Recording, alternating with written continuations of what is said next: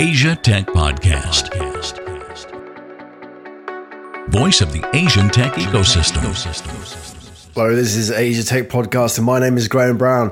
This is ATP 600, and today we're talking about well, we're talking about spreading the word all around the world. You've got to spread the word. The word is Asia matters because shift happens.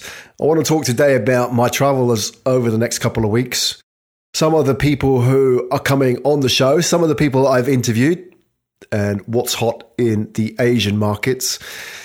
Also, yeah, my big move. I'll tell you about my big move. My life at the moment is in suitcase. I'll tell you a little bit about that in a minute. Packing up, putting all my stuff in a suitcase, heading out of Japan until the next adventure. That's all coming up here on Asia Tech Podcast 600. Asia Matters. So, a lot of what I do is about Asia Matters. When people ask me, you know, what is the the thing that you rap about? It's Asia Matters. Asia Matters report, which you may have already read, downloaded. You can get it for free on my website. The Asia Matters podcast, obviously, this Asia Matters Minute, which is a, a one minute video show that I do on LinkedIn for my LinkedIn followers. Every day, one minute, one insight into why Asia matters, usually sharing the latest statistics and data. If we're connected on LinkedIn, then you'll see it every day. So if you're watching them, if you're following them, and I know a bunch of you are, then feel free to like, comment, the usual. What I'm doing now is I'm answering questions from my LinkedIn followers. So you have questions about Asia or any of the data that I share on LinkedIn, then feel free to ask away and I'll do my best to make that a feature in one of my future Asia Matters minutes on LinkedIn. So it's Asia Matters. And the reason why Asia Matters is because, well, Asia is the world's biggest trading bloc. It's also home to the world's biggest economy. And by 2050, it'd be home to four of the five biggest economies in the world. The only one in the top five that's not Asia would be the US. So think about that. The big five economies in the world, four of them are going to be in Asia. Obviously, number one is China, the others being Indonesia and Japan, India, China. So that's, did I get that right? Those are the four out of the five India, China, Japan, Indonesia, and the US, obviously, making up the big five. It's also home to the world's biggest middle class. And uh, that's just going to grow. I mean, if you have a look at the data, I did an Asia Matters Minute the other day, and posted it on LinkedIn, number 37. If you can't see them on LinkedIn, you can get them on my website. If you go to atp.show slash Asia Matters Minute or AMM, you can get all the shows, the back, the back shows, if you like, the back catalog. And uh, number 37, I was talking about the Asian middle classes, which really is, I suppose, the biggest growth story of our generation, of maybe even of the century. Because, you know, we all know that Asia's billions and billions of people, but the real story is those billions are turning into middle class. So those billions are turning into people who spend on iPhones, health insurance, travel, all those kind of things. And that's, uh, you know, that's a major driver for any kind of startup, not just in Asia, but outside of Asia. So the Asian middle class is a phenomenal growth story. So they've gone from about, what, just under a billion in 2009 to 2030, the Asian middle classes will be three and a half billion. And I believe by 2030, I think it was in AMM 37 that I was talking about it, the Asian middle class will be worth, as a market value, $36 trillion. Asia Tech Podcast. Find out more at atp.show. Let me repeat that. That's $36,000 billion. 36,000 billion. These are incredible numbers. I think you know it's interesting because you put that into context. Thirty-six trillion is twice the size of the U.S. economy. So let's just sort of step back and think about that. The Asian middle class will be twice the size of the U.S. economy. So Asia is well on the way to becoming self-sufficient. Although we tend to sort of think of Asia still in the West as this home of, you know, garment manufacturing, cheap factories, sweatshops, and it still has all that. It still has all those outsourced factories, but it also has now what it didn't have 10 years ago a really fast growing middle class who have money. So you have the middle classes, you have the mega cities, which I'm going to talk about in a minute because I love mega cities. I live in the world's biggest city so far, but that's going to all change, right? Not only am I moving out, but the world's biggest city is going to change. And interestingly, most people don't even know where the world's biggest city is going to be in 10 years' time. I'll tell you about that in a minute. And startup funding as well. If you have a look at the latest data, I think it's uh, 70, $70 billion of startup funding in Asia in 2017. 75 billion in North America or the US, sorry, not North America. So it's only like 6% behind. So that would make Asia 6% behind the US and it's caught up fast. So from going from like 50% behind, it's only 6% behind now. So surely startup funding in Asia will pass the US in 2018, 2019, which is a significant story. So you add all that together world's biggest trading bloc, world's biggest economy, world's biggest middle class, world's biggest cities, world's biggest startup ecosystem. It all adds up. That's why Asia matters. That's why I bang on about it because we don't realize it. We still think Asia is all about cheap t shirts, Nike shoes, and, you know, electronic widgets. It has that, but things have changed. Now, Asia's gone from being you know, the, the servant of the West of being the most important economy in the world, the most important market in the world. So that's why I talk about it on a regular basis, just to educate people because it's not a zero sum game. I think that's the point. It's not a zero sum game. Like I talked about in the last Asia Matters podcast, ATP 590, the rise of the Asian century is really to the benefit of the West but, you know, if we approach it from the angle of the wall builders, you know, if we start sort of retreating and thinking that the way we can contain the rise of Asia is by building walls, whether they're the literal walls or the figurative walls, like the tariffs, I mean, look at the, you know, the policies of some of the Western politicians, it's just insane. That is not the way to deal with it. You don't compete by imposing tariffs, you compete by diving in head first. So those that will win and those that don't will lose. And that shift has a historical precedent. And that's what I talk about in ATP 590 and 580. So I won't go into that too much today. It's out there if you want to go a bit deeper and learn a bit about the Asian century and, you know, what came before the Asian century and those sort of patterns which exist, which, you know, for the last 200 years, we've had the rise of different superpowers and it's been very consistent. The British century, the American century, the Asian century, have followed almost to the year 100 year patterns. Uncannily. Go and check that out 580 and 590. And by the way, if you're listening on iTunes and subscribe, so if you're if you subscribe on iTunes, you'll get access to all that content. So it's delivered to your inbox, along with all the other podcast interviews on Asia Tech Podcast. So that is the word that I'm trying to spread here on Asia Tech Podcast, and it, it sort of takes two formats. One is the the statistics, which is me, really, just me banging the drum about Asia. It's the science, really. I'm the guy in the white lab coat who comes out with a clipboard and says, you know, this is why Asia matters.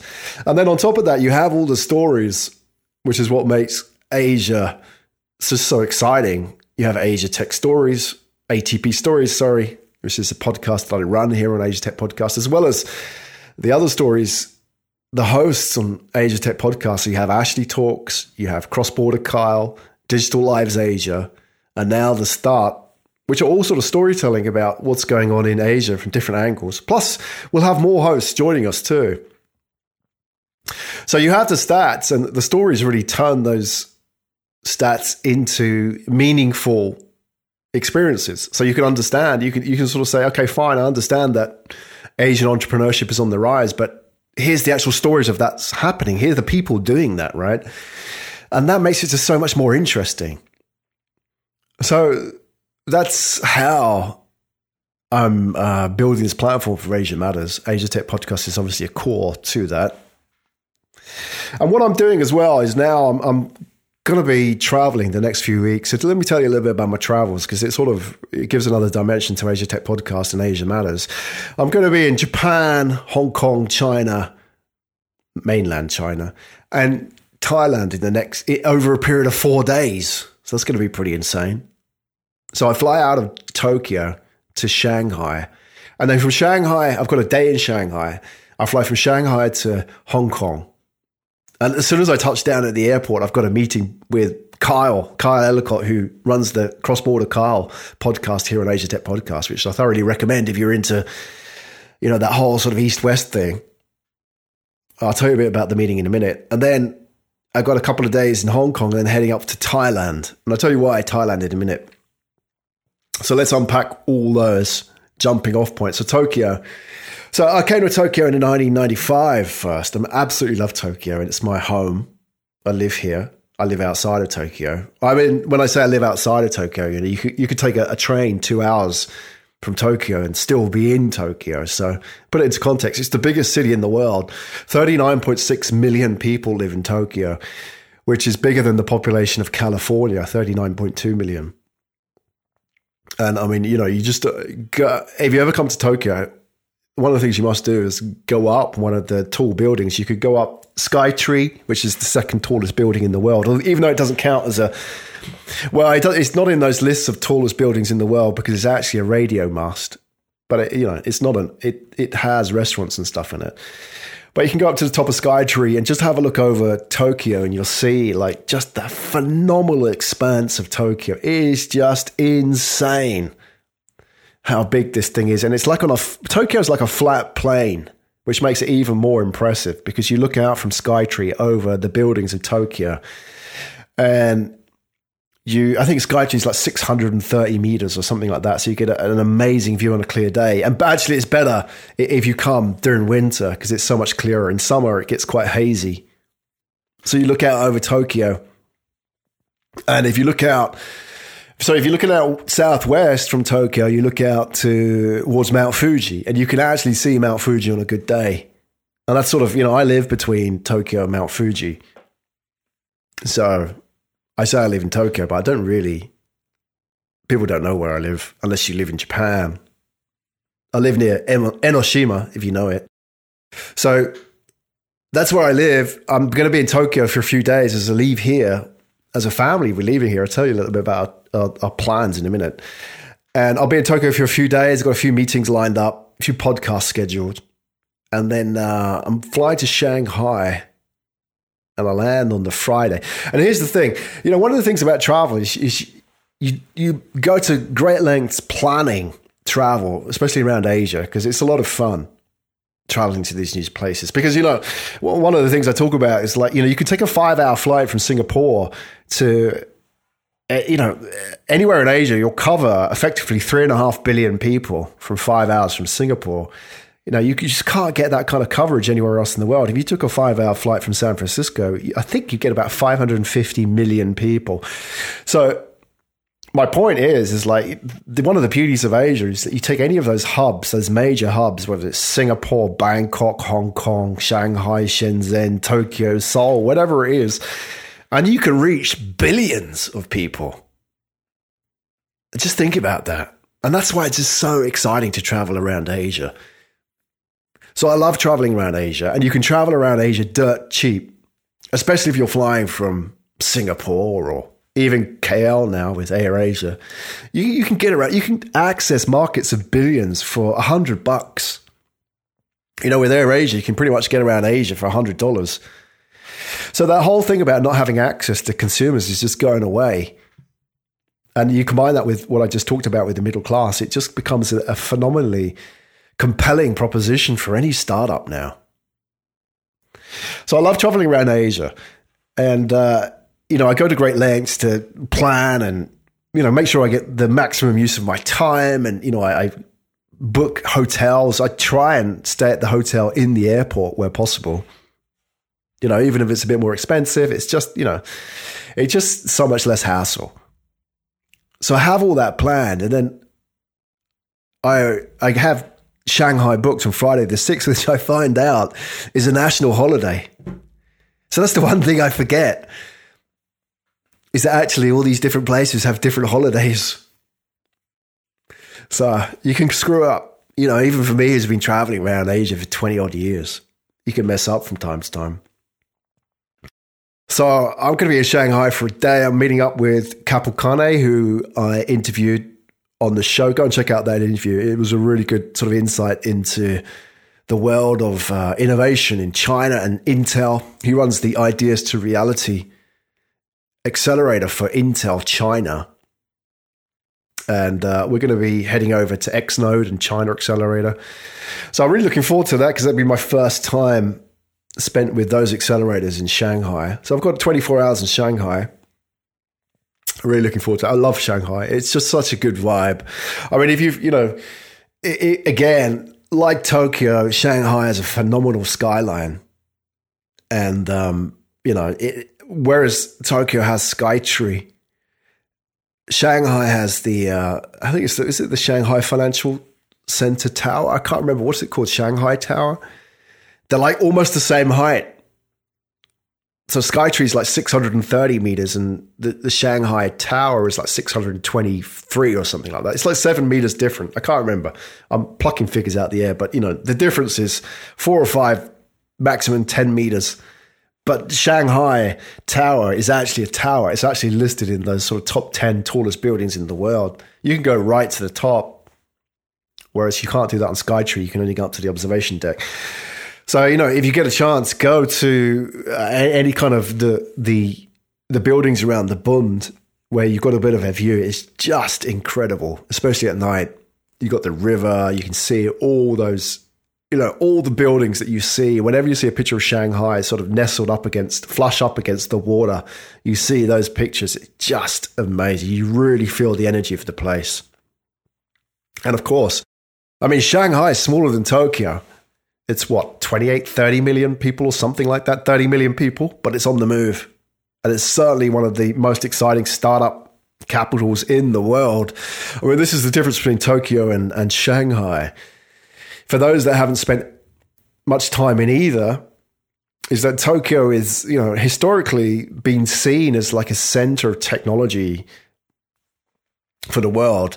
And i was just looking it's interesting because we're, we're, we're packing to leave the house uh, there was a bag sitting on. I was just eating lunch today. There was a bag sitting on our floor from Bic Camera. Bic Camera is like a, a you know one of the major electronic electronic chains in in Japan. So if you ever come to Japan, you'll probably end up at Bic Camera. It's just yeah, it's, it's you could lose a day in there. It's like ten floors of just gadgets and all this kind of stuff. And the bag, they had this huge bag sitting on our living room floor and I was just looking down it and like all the brands, it lists out all the brands, a Bic Camera and just looking at all the Japanese brands, you know, phenomenal. If you think about how many of those electronics brands are Japanese, I mean, whether or not they're still relevant as they were sort of 20 years ago is a different story. And I talk a bit about that on Asia Tech podcast and Asia Matters, talking about Japan and China and the rise and fall of them, right?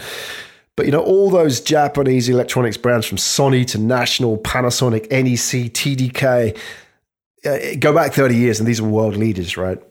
So Japan's always been seen as a hub for electronics.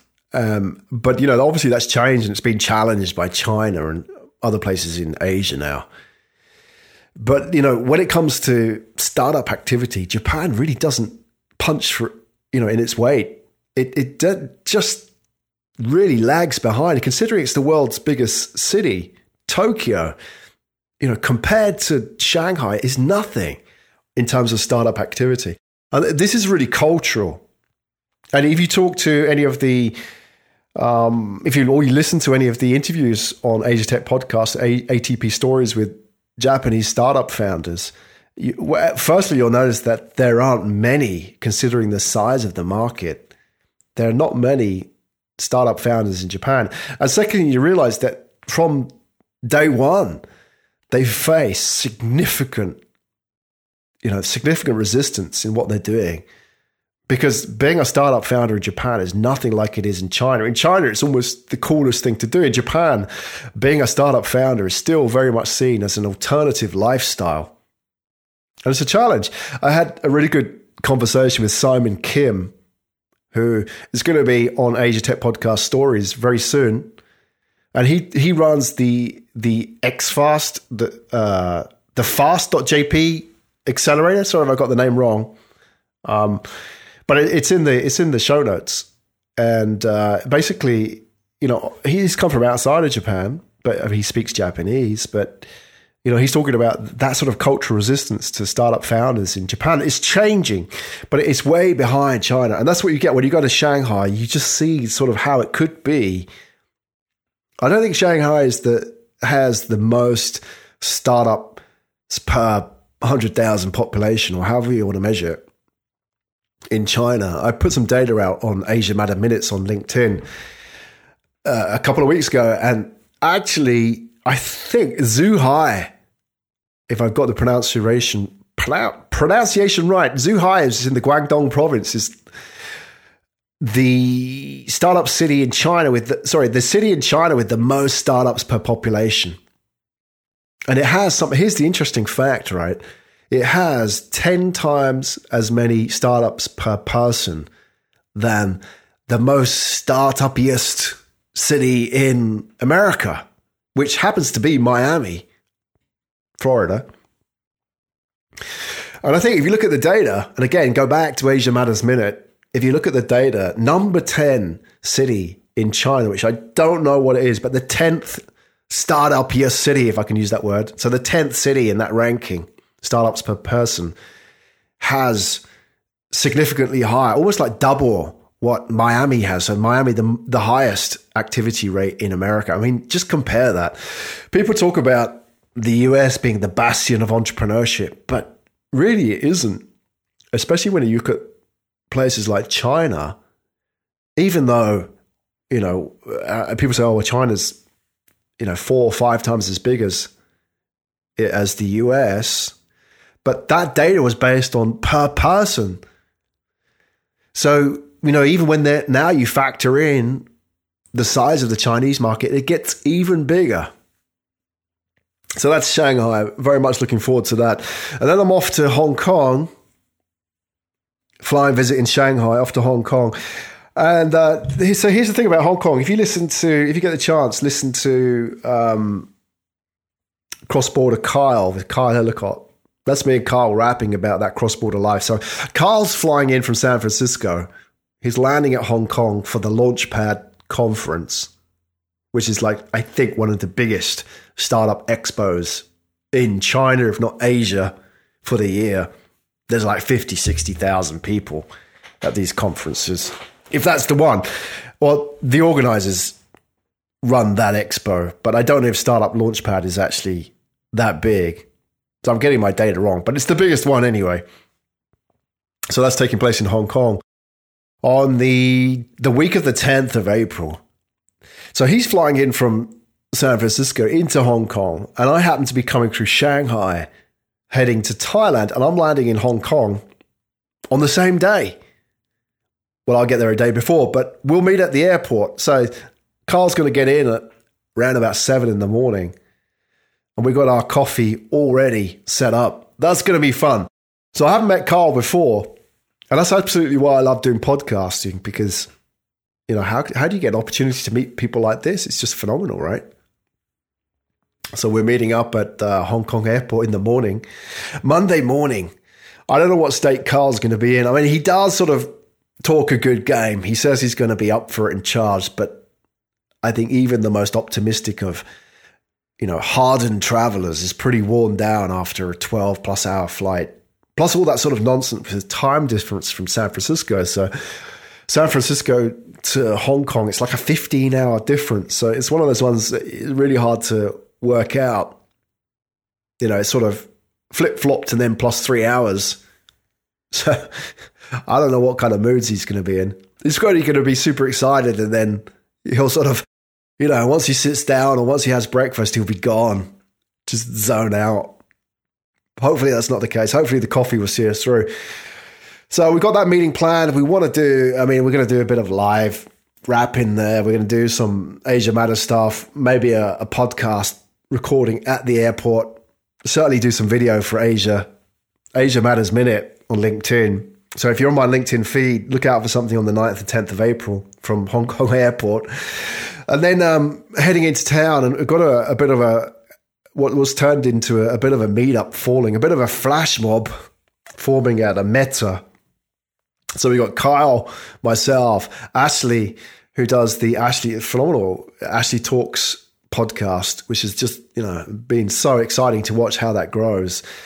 Um, Bay McLaughlin would be there as well, which would be a first for all these people to get together. And then uh, Johan Nylander.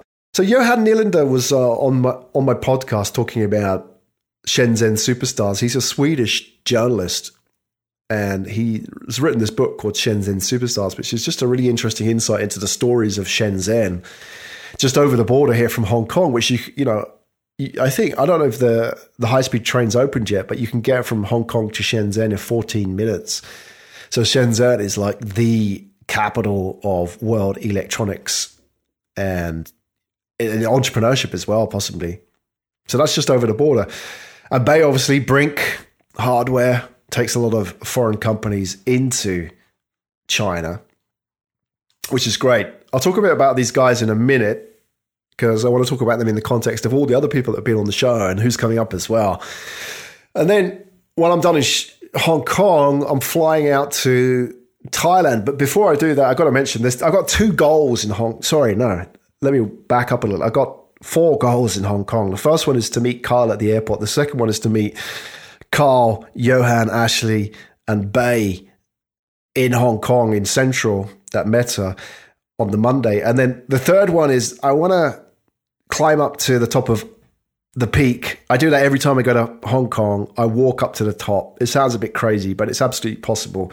I love doing that. The view is, I think, the best city skyline in the world. So I am on to do that again. I often do it on my own. Um, sometimes you meet people walking up on the way. It's just a bit of a pilgrimage to the top of the peak. You know, I don't take the cable car, I don't take a taxi because you know, getting to the top, the cost, you know, the, the effort that you make to get to the top of the peak makes it more worthwhile. So I love doing that, especially if you get a clear day. And what did I say? Three and four. Yeah, I want to go and see if I can. I don't know what sort of stage it's at now because last time I went to Hong Kong was last summer. Uh, the state of the Macau Zhuhai Hong Kong Bridge, which is due to open this summer, 2018. So I want to go and see if I can capture some video of that. I would love to because it's not just a bridge. It's it's significant for three reasons. The first reason is it connects Hong Kong and Macau and right now, there's just a stretch of water between them. It will be the second reason the world's longest bridge, I believe 57 kilometers. And, you know, that's testament really to Chinese construction prowess. They just get shit done. And the third reason is sort of, I suppose, it's part of two initiatives. One is the Greater Bay Initiative, which links up those 11 cities in the Pearl River Delta and also One Belt, One Road, the Belt and Road Initiative, which we talk a bit about. Um, I've got a few guests that have come on Asia Tech podcast that talk about the Belt and Road Initiative. Obviously, Bay McLaughlin talks a lot about it, and that's a, a, big thing for him to get that out and educate the world about Belt and Road because understanding Belt and Road really is about understanding the future of Asia, creating all this kind of connectivity between China and the world, really through Asia. The data's out there. As you know, not only is it a $5,000 billion spend in terms of infrastructure, it connects two thirds of the world's populations and we're sort of standing outside of it in Asia, just watching it, and or a lot of the the the commentary just sort of is very critical of it. It's saying you know Belt and Road is all about Chinese soft power. Well, so what if it is? You know, you go way back, and I talk about this in ATP 590. Go back to the beginning of the Asian, an American century, 1915, the World Fair in San Francisco, and so on American soft power. But the America, you know, the world benefited from American soft power. You know, I'm talking about telecommunications, railroads, automotive, you know, electricity, lighting, all those kind of things. That benefited the world. We needed that soft power. So, in the same way, we need Chinese soft power as well because the world needs that connectivity. It needs the bridges and the trade lines and the, the train tracks and the ports that One Belt, One Road will create. So, Kerry Brown, who's the author of um, many books on China, was on Asia Tech podcast recently and he talks a lot about Belt and Road and Xi Jinping, who's the president of China. His strategy for the Chinese vision, if you like, of, of Belt and Road and the role that China will play in the Asian century is fascinating because as you know, as commentators go, he's probably the most well informed on China, Xi Jinping, Belt and Road, and the Asian Century, I guess. So listen to that when it comes out, and if you can, go and get a copy of his book because it really is. I suppose it just cuts through the BS about, which is really you know what the media, the Western media, are putting out there about the rise of the Asian century. We want to kind of put the the record straight. So those are my four goals in Hong Kong. Once I'm done in Hong Kong, I'm moving to Thailand. I say I'm moving to Thailand. I'm going there and we're taking the family there. I'm taking the family. Well, we've all decided to go there. We're moving to Thailand. We've been living in Japan for nearly three years now, and we're heading to Thailand. How about that? Because I love Thailand. I don't know anybody that doesn't love Thailand. I mean, what can you not love about Thailand? The food, the people, the weather, the beaches. And um, this is a pattern in our lives which has sort of been going on for the last, well, what is it now? The last seven years, six, seven years. So that is, you know, that we have lived quite a location independent lifestyle and um, lived all over the world. From 2012, we just sold up and went and traveled the world, went all over New Zealand, Hawaii, Fiji, California, Lived a bit in Spain off the west coast of Africa and the Canary Islands, been on the mainland Spain, a little bit in Cyprus, and uh, then came to Okinawa, which is a beautiful little island in between Japan and Taiwan in the, the South China Sea, which is sort of like the old trading um, trading port between Japan and China back in uh, what era would that have been? The I don't know what dynasty that would have been in China, but you know, well before that would have been like so 16th, 17th centuries. So we lived there for a bit, which is beautiful. We then moved to uh, we moved to mainland Japan, where I just mentioned, south of of Tokyo near Mount Fuji. Um, and by the way, it's not my first time in, in Asia or Japan. I came to Asia first in 1995. I I backpacked around. I tell, I mean, anybody that I had a an Indonesian guest on the show just recently, Abraham Ozan, who is um, doing some amazing work with medtech in rural Indonesia. It's just going out into the the rural areas and helping women, Indonesian women who don't have access to uh, prenatal care. So you know that would be you know like for pregnant women and all those you know creating devices to help midwives monitor the uh, the progress of mum and baby and just feed that back to doctors back in Jakarta, you know, the main city and the hosp- main hospitals.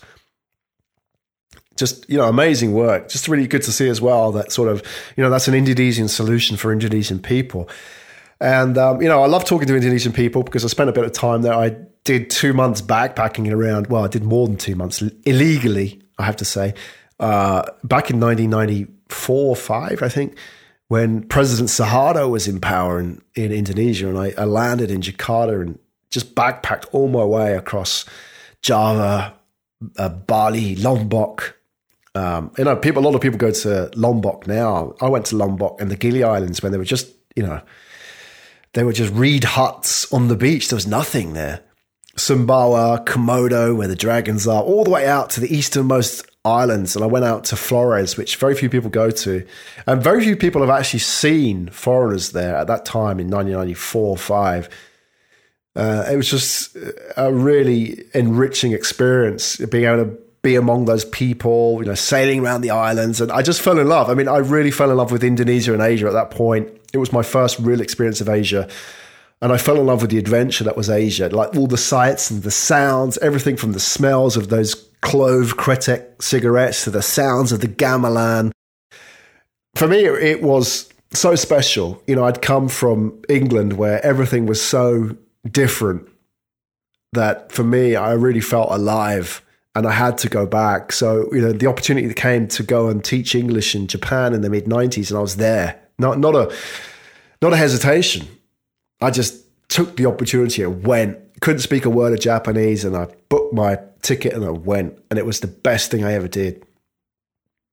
And so, you know, my sort of history of being in Asia is over 20 years now and absolutely love Asia. And the next part of the adventure is for us to move to Thailand and I think it's, uh, you know, I, there's a word which I like to use to describe the lifestyle. And I think about my son in this context, and it's boundaryless. I think, you know, a lot of us live in very boundaried, bordered worlds behind walls.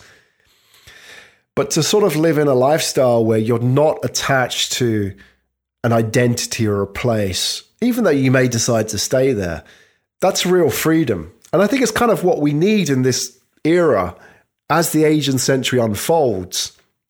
What we don't need is we don't need people who want to make America great again. And to that extent, make China great again.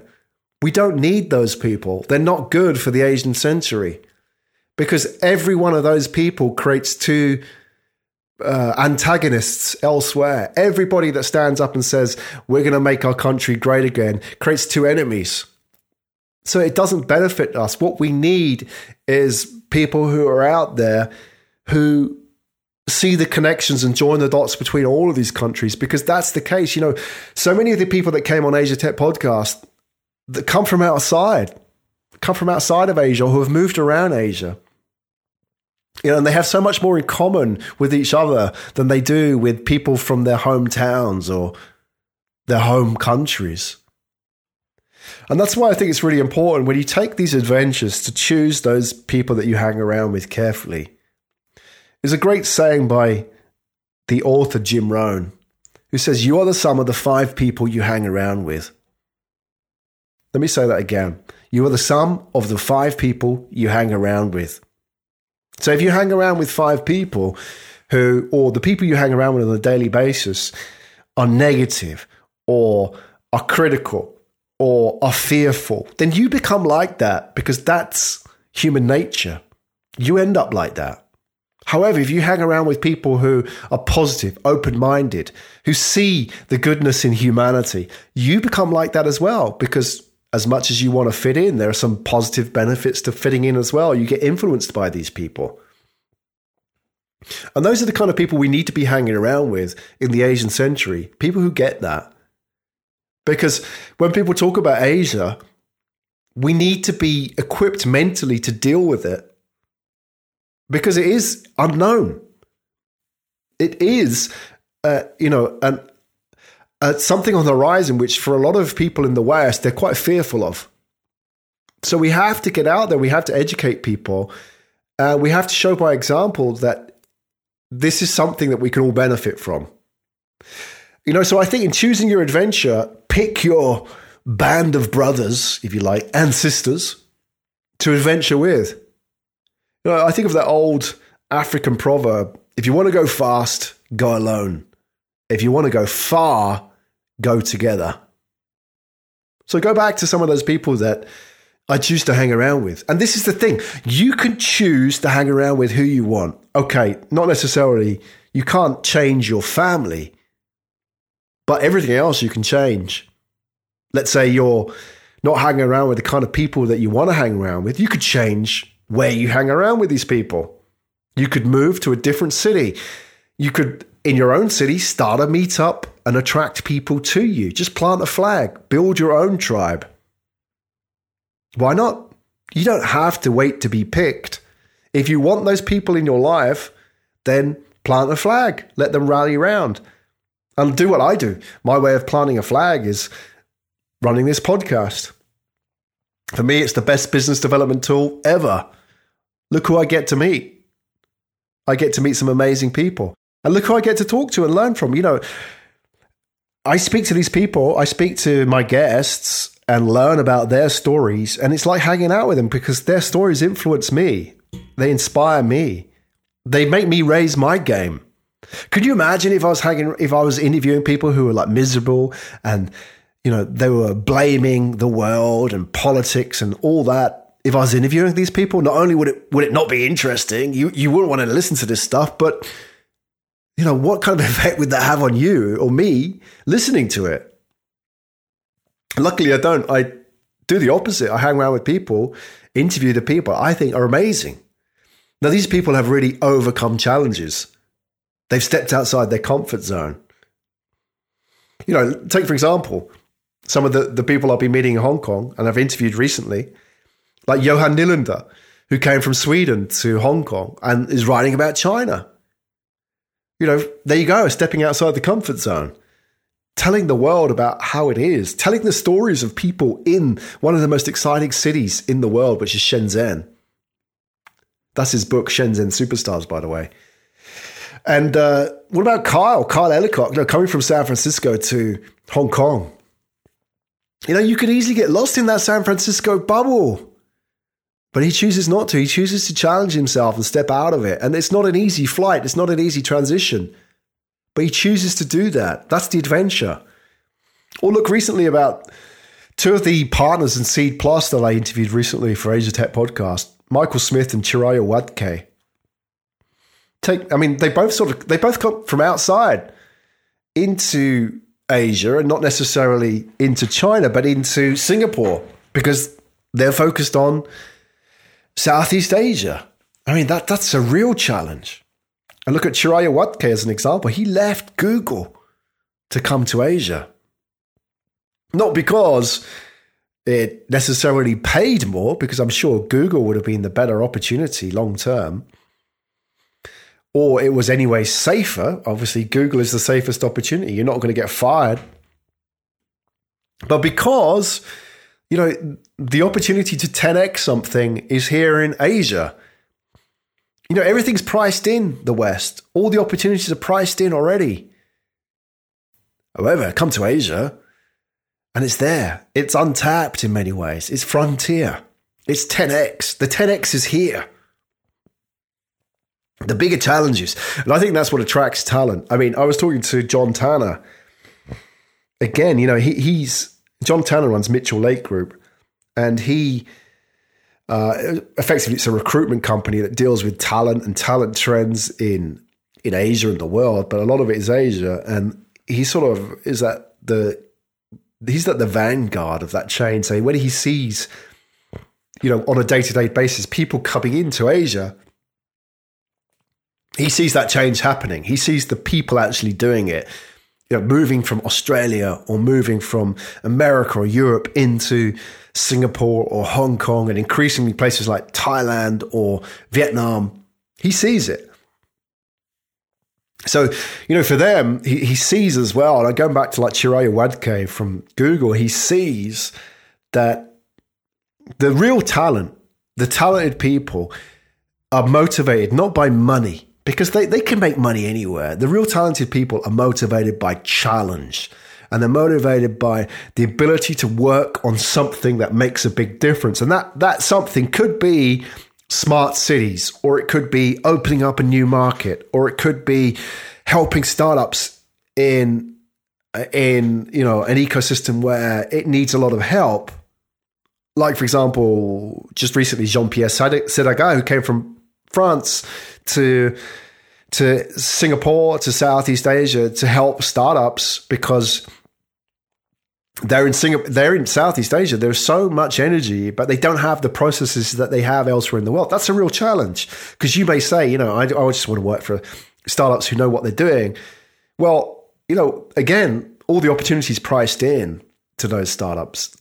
The real challenge is taking something that's quite quite raw talent and bringing in the the upside that isn't there already from the outside. So bringing in those sort of processes and you know that experience that they don't necessarily have because they're almost like first generation entrepreneurs in these markets.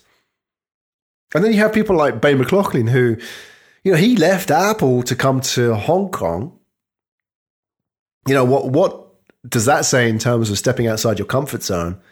So he came to Hong Kong, and I think, I can't remember his story, but I think he backpacked around Asia just to try out different cities first. But he settled in Hong Kong, you know, now has uh, that, you know, rapidly growing Brinc operation based in Hong Kong, which takes, uh, you know foreign companies into China and connects them with all those sort of hardware manufacturers over the border in Shenzhen.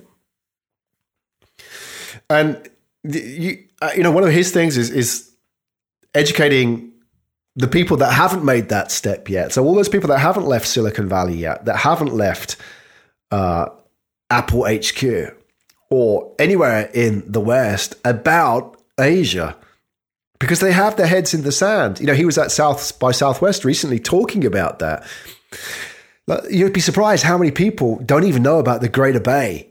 I mean, I mentioned this already. I mentioned at the top of the podcast about the world's biggest city. Go to Google Maps, type in the Greater Bay, and tell me what you find. I bet you it won't land on the Pearl River Delta where it needs to land in China, it shows you Singapore Bay. So, what did I just say? It shows you San Francisco Bay, the Bay. But the Greater Bay isn't San Francisco. It's the 11 cities around the Pearl River Delta. It's a project in the making, and it will be 66 million people and twice the GDP of San Francisco. And not just San Francisco, but the whole Bay Area. So think about that, what that means for the future because most people don't even know about it. But it's happening right here, right now on our watch. So we need people to step outside of their comfort zone, put themselves a little bit at risk, put themselves out to criticism to go out and talk about these stories. And that's what these people are doing. And that's the platform that I want to build to help them do that. And it's not just people like Bay on the startup side. I mean, look at uh, the recent episode Ashley did with French actor Philippe Joly. I mean, how awesome was that? So here's a French actor who came to China to break into the Chinese movie industry. I mean, how hard is that? You're not Chinese, you don't speak Chinese. Obviously, that's changed, but you know, as a challenge, how phenomenal is that? And you've got to respect people like that because they just they are the ones that blaze a trail for everybody else to follow, but they they put themselves out there so much to risk. And you know, sometimes I sit back in awe of the people who are able to do that, take a massive risk. You know, they they step right out of their comfort zone. And whilst for them they're doing it because they love a challenge, it's the net impact of that for everybody else that really is what's truly awesome about that achievement is that they make it possible for other people. By them taking a risk and putting their livelihoods and their reputation, everything on the line, they make it a lot safer for everybody else to follow in their footsteps. So we need people like that. And as much as we need them, we need to tell their stories because it's all those people that are kind of waiting for those pioneers to go out there and do that first and report back and say, you know, it's all right. I'm still alive. I'm still here. So, I mean, are just some of many people that have been on Asia Tech podcast recently who really have been pioneering in their their personal lives and their businesses. The ones I've just mentioned, you have, as another example, Ludovic Botin, who, uh, again, another French entrepreneur in, in Beijing, in China. I don't know what it is, but I don't know if it's just attention bias, but for some reason, I'm talking to a lot of French entrepreneurs recently. I love it. I love it. I mean, they're just, you know, they're all very genuine people. And even though I'm British and they're French, we, we share so much in common in our stories. And you can completely relate to the struggles and the challenges that they've overcome. I mean, so he came to Beijing well before the Olympics in 2008 and has helped uh, you know, helped sort of grow that expat community there. And, and now he's an, uh, an, entrepreneur and investor in Beijing, um, you know, fully settled in China. speaks Mandarin, etc., etc. But you know, he, he, getting his story out there as an example will make it possible for others to do that because not everybody has the same capacity to for risk as they do. So by them doing it, it de-risks that whole process. So a new generation of people can come through. And that's what we need. That's absolutely what we need. There are many more. I mean, another French. There we go. I don't know. I mean, you know, hat tip to all those French listeners out there today. Merci beaucoup. Thank you so much for making this possible. You really are leading by example. Alex Medana, once again, another French entrepreneur came came to France. I mean, sorry, came to to Asia to seek out opportunity and the energy, the energy that is Asia. And you know, there's a long way to. I know, for example, that French uh, president. I think he's the president or was he prime minister? I was getting muddled up. Macron uh, recently announced that he, you know, he's a young guy as well announced that he wanted to get entrepreneurs to come to France, and you have like that big uh, Le Station in Paris, or whatever it's called, the, you know, the biggest co-working space in the world, or the biggest startup incubator in the world is in Paris. And you know, all these these French entrepreneurs coming to Asia will create lines of communication back to France, and that will impact the French tech ecosystem for the better. I mean, you have Le French Tech in Asia, which seems to be everywhere and it's doing a great job. In the same way, if you look at Asia's rise, a lot of that has to do with the Chinese entrepreneurs, as they call the bamboo network, which sort of spreads all over Southeast Asia, is a network of Chinese entrepreneurs who, you know, have connections somehow back to China. And that's been instrumental in the growth of this generation of Southeast Asian capital and how important that's been. So, I guess what this comes down to is that, you know, what the point I'm trying to make is that cross border, uh, what's the word I'm looking for? Pollination of some sort, cross border integration creates a stronger world. It does absolutely create a stronger world because, you know, Asia's rise is the result of those networks those pathways that exist across Asia, Chinese entrepreneurs, all that sort of stuff. And then you have these expats coming to from outside of Asia into Asia, creating this other layer of connectivity. And that then feeds back to outside the world. So they're bringing in ideas and knowledge from outside the world, outside world, from Silicon Valley or from Europe or wherever it may be. And that just makes a, stronger ecosystem in the long run. And it's not just outside of Asia into Asia. You've got Asians moving from within Asia. I mean, just recently I interviewed Gautam Ganguly. It's a great interview if you want to learn about selling software, as an example. I mean, he moved from India, I think it was Delhi, to Bangkok. And not many Indians do that. And that's just a, you know, it's a brave move, not an easy move. So I think everywhere you look around, what's really exciting about Asia is that multiculturalism really is uh, uh such a strong story. And it, uh, in a way, if you go back to the the success of America for hundred years, how much of that was to do with multiculturalism? I think a, a major factor. If you look at San Francisco as an example, I think it was the most diverse city in in uh, America in the 20th century, and that diversity created the the qualities needed to build a technology ecosystem. So you had different skill sets. You had Asians, you had the Irish, you had this, you know, the Europeans, you had Jewish money, you had Germans, you had all different kinds of inputs into that startup ecosystem that made it possible. And we're starting to see that magical evolutionary soup happening in Asia too. So, you know, when you think about this, I think about all these people that got, you know, who stepped outside of their comfort zone and moved either within Asia or into Asia. And they're all still alive and well and growing. You know, it was never a straight line, but I think if you ask every single one of them, and I do ask them indirectly on the show, they would all say it was the best thing they ever did. I don't think any of them have said in their interviews that they're considering moving back. That's like not even a an option. Maybe, you know, if things don't work out, and they will from time to time. Maybe they're at a weak point and it's an option to move back, but it's never one that gets to the point of, you know, being the the the final outcome, the return to Europe or America or wherever. And in some cases, people move back and then come back to Asia because they miss out. They miss it. They miss that vibe. So, you know, like uh, Alison Baum, who was on uh, Asia Tech Podcast Stories recently talking about moving to Asia, moving from New York, I believe, and setting up Fresco Capital, a VC based in Asia.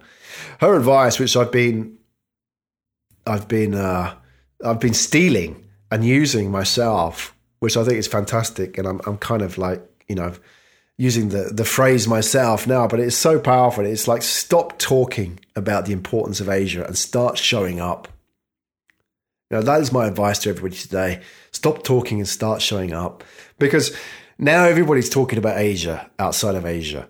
And it's easy to talk, but it's a lot harder to show up. And showing up is so much different to talking about Asia from afar. You know, everybody needs to experience Asia. And the only way you can do it is by showing up. You don't have to live here, but make a commitment somehow. Come here, backpack here, come on one of the innovation road trips or whatever it may be. But you have to show up. This is the future. So here's where the opportunity is. Don't limit yourself. I mean, look at all the people that we've had on Asia Tech Podcast. This is all about challenge. This is all about challenge. This is what it's about you know, this is why I think Asia is so exciting because it's attracting people who are up for the challenge. You know, people don't come.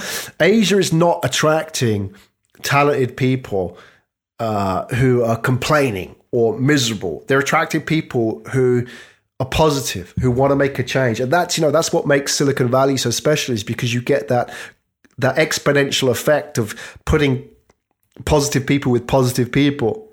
That becomes the zeitgeist. That becomes the default.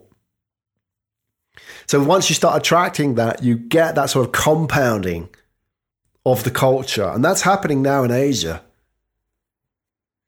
And it's the shift is happening. Right now, it, it's, it's the pioneers and the opportunities, but now that's shifting, it's moving on.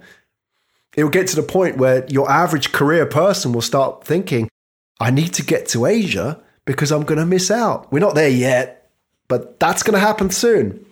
So if you want to get in before the window closes, get in before those guys get in. Get in before your average middle manager thinks that Asia is a good idea. Get in before the taxi driver in New York tells you that you need to get to Asia. That's when that's when the window's closed. Right now the window's completely open and there's an opportunity here for some good years, but it ain't always going to be open. You know, if you leave it too late and you come to Asia, you know, you'll find that a lot of it is sewn up already. Right now, it's frontier. Here's where the, the opportunities are for the people who want to take a few risks. So, as they say, it's a challenge, but you've got to step outside your comfort zone. But I'm a great believer in the advice life begins at the end of your comfort zone. You know, what was ever achieved by living a comfortable life? As they say here in the in Japan, and I'm sure I've mentioned it on other podcasts, but I guess it's my mantra now. It's a Japanese saying which I'll translate directly. And it says, The frog who lives in the well doesn't know the ocean. Think about that. That frog chooses to live in the well. But what would you rather have? The safety of that dark, dank well or the freedom to go out and explore the ocean?